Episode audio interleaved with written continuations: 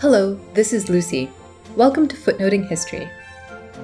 This week, I'll be looking at Ivanhoe, a wildly popular romantic novel with great prose and terrible ideas about the Middle Ages.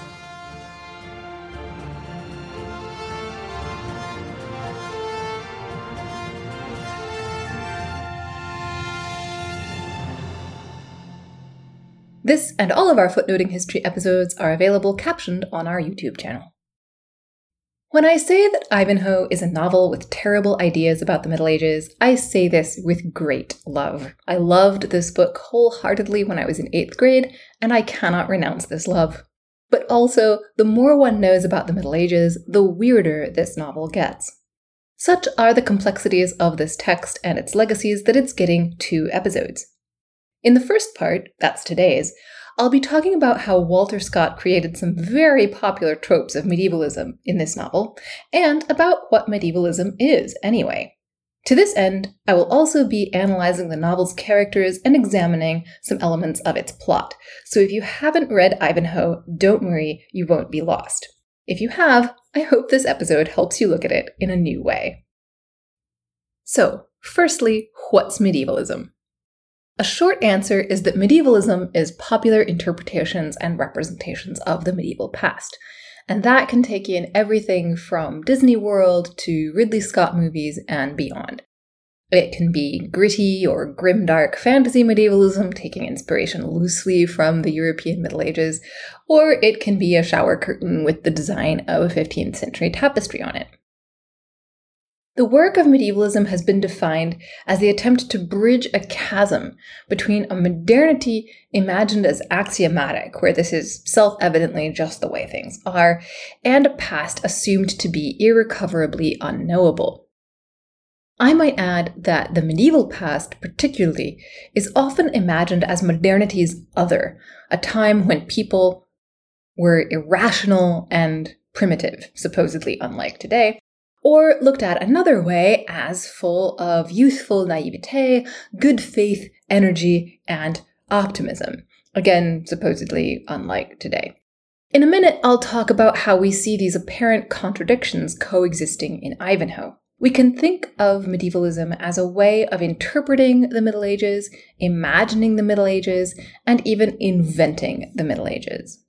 Scholarly interpretations of the Middle Ages are, of course, dynamic, evolving, and affected by the preoccupations of scholars and their, our, societies. But they are also crucially dependent on available sources. Medievalism, not being dependent on sources, has a lot more to do with vibes, to quote medievalist Megan Cook on what she has called dirtbag medievalism. In the Middle Ages, as popularly imagined, we can have both romantic tournaments and colorful banquets, and widespread, even normative, suffering and violence. And yes, all of these things turn up in Ivanhoe. If you're thinking, but that doesn't make sense, you're right. But as Marcus Bull has observed, the options for the imagined Middle Ages were largely set in the 19th century. And in the 19th century, there was arguably no more influential work of popular medievalism than Ivanhoe. And in many ways, Walter Scott's medieval world is an idyllic one. It opens in that pleasant district of Merry England, which is watered by the River Don, in the middle of a large forest where there are still stories about dragons and abandoned stone circles. But the first conversation we have in the book is between two men who are legally unfree about the laws and customs which make their lives miserable. The novel contains a colorful tournament, chivalric exploits galore, and a king who goes disguised to help his people. But it also includes an elaborate sequence in which Rebecca, Jewish protagonist and fan favorite, is tried for witchcraft because, wait for it, she has practiced medicine.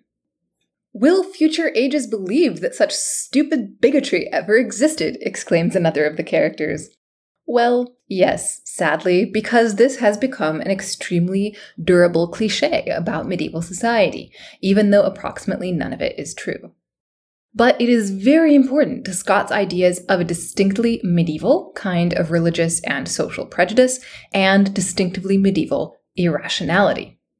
Now, To Sir Walter's credit, his critiques of social intolerance had a lot to do with the intolerance of his own time.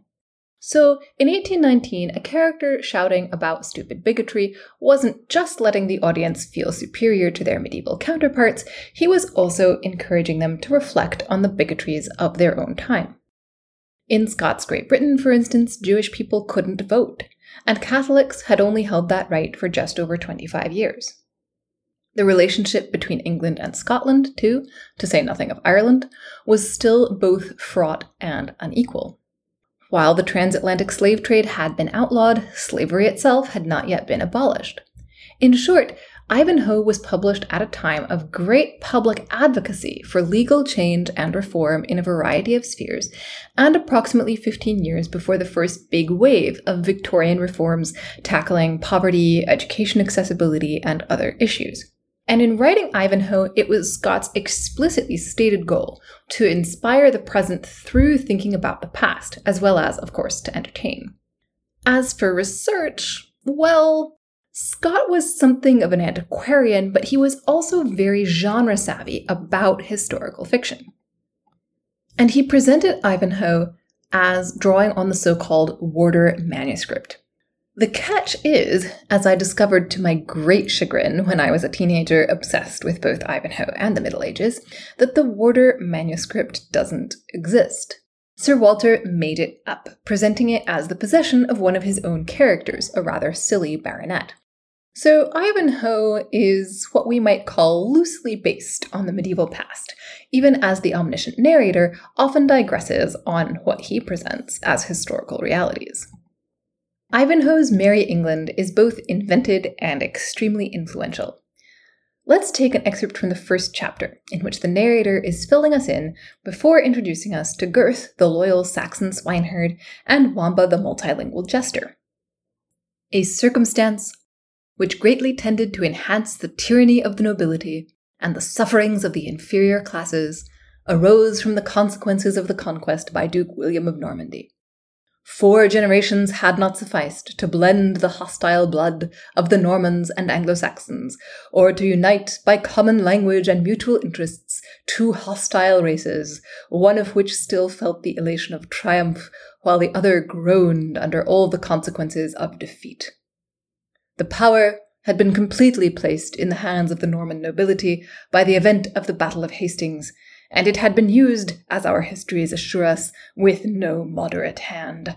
The whole race of Saxon princes and nobles had been extirpated or disinherited, with few or no exceptions. Now, this is lyrically seductive prose, and from a historical standpoint, it is pretty much nonsense. But it is a model that endures in every Robin Hood movie, and to some extent in the popular imagination. In this same passage, Scott informs us that quote unquote feudal tyranny, a kind of made up thing, was antithetical to the English constitution, and that the English language is far more manly and expressive than French. So there's a lot going on here. What's going on here, moreover, is a subject with clear resonances for Scott's audience on both sides of the border between England and Scotland. As the novel continues, Scott asks, through his characters, a lot of interesting questions about systemic and individual abuses of power and about individual and communal identity. At this point, you may be wondering how a novel with long descriptions of forests and feudal tyranny became a popular bestseller. For one thing, Sir Walter Scott was a hugely popular author. Think Stephen King levels of fame. Also, Ivanhoe is addictively readable and full of fascinating characters, even if you sometimes want to hit those characters over the head. This is, for instance, my relationship with Cedric of Rotherwood, the stubborn Saxon landholder who is determined to undo the Norman conquest. This works out about as well as you might expect. Ivanhoe also includes such highlights as Robin Hood winning an archery contest and King Richard winning both a drinking contest and a punching contest. Yes, really. This book is absolutely wild. If you're interested in playing medievalism bingo with dashing knights as a free square, here are some common tropes and stock figures that turn up in Ivanhoe. Are you ready? We have torture, tournaments, castles, and a crone. We have disguises and damsels in distress. We have warlike masculinity, a tyrannical patriarch, abuses of justice, and also men in tights. We have banqueting scenes, Merry England, the medieval as idyll, a shout out to King Arthur, and archaisms, forsooth. We also have courtly love, corrupt monks, powerless peasants, and a church that hates everything. There's a dungeon, witchcraft, trial by combat, a comic relief sidekick, and entirely gratuitous singing. To be perfectly clear, I am a fan of the gratuitous singing. So, what is Ivanhoe about? To a large extent, it's about Englishness. It's about who gets to participate in English community, who gets to define that community, and who gets to hold power in it. Remember that passage about the Normans and Saxons quoted earlier. When the book opens, Prince John, described as light, profligate, and perfidious, is doing a terrible job of being regent because he's a terrible person, caring only for luxury and the favor of his courtiers. Ivanhoe was published during the Regency period, so that's not exactly not pointed.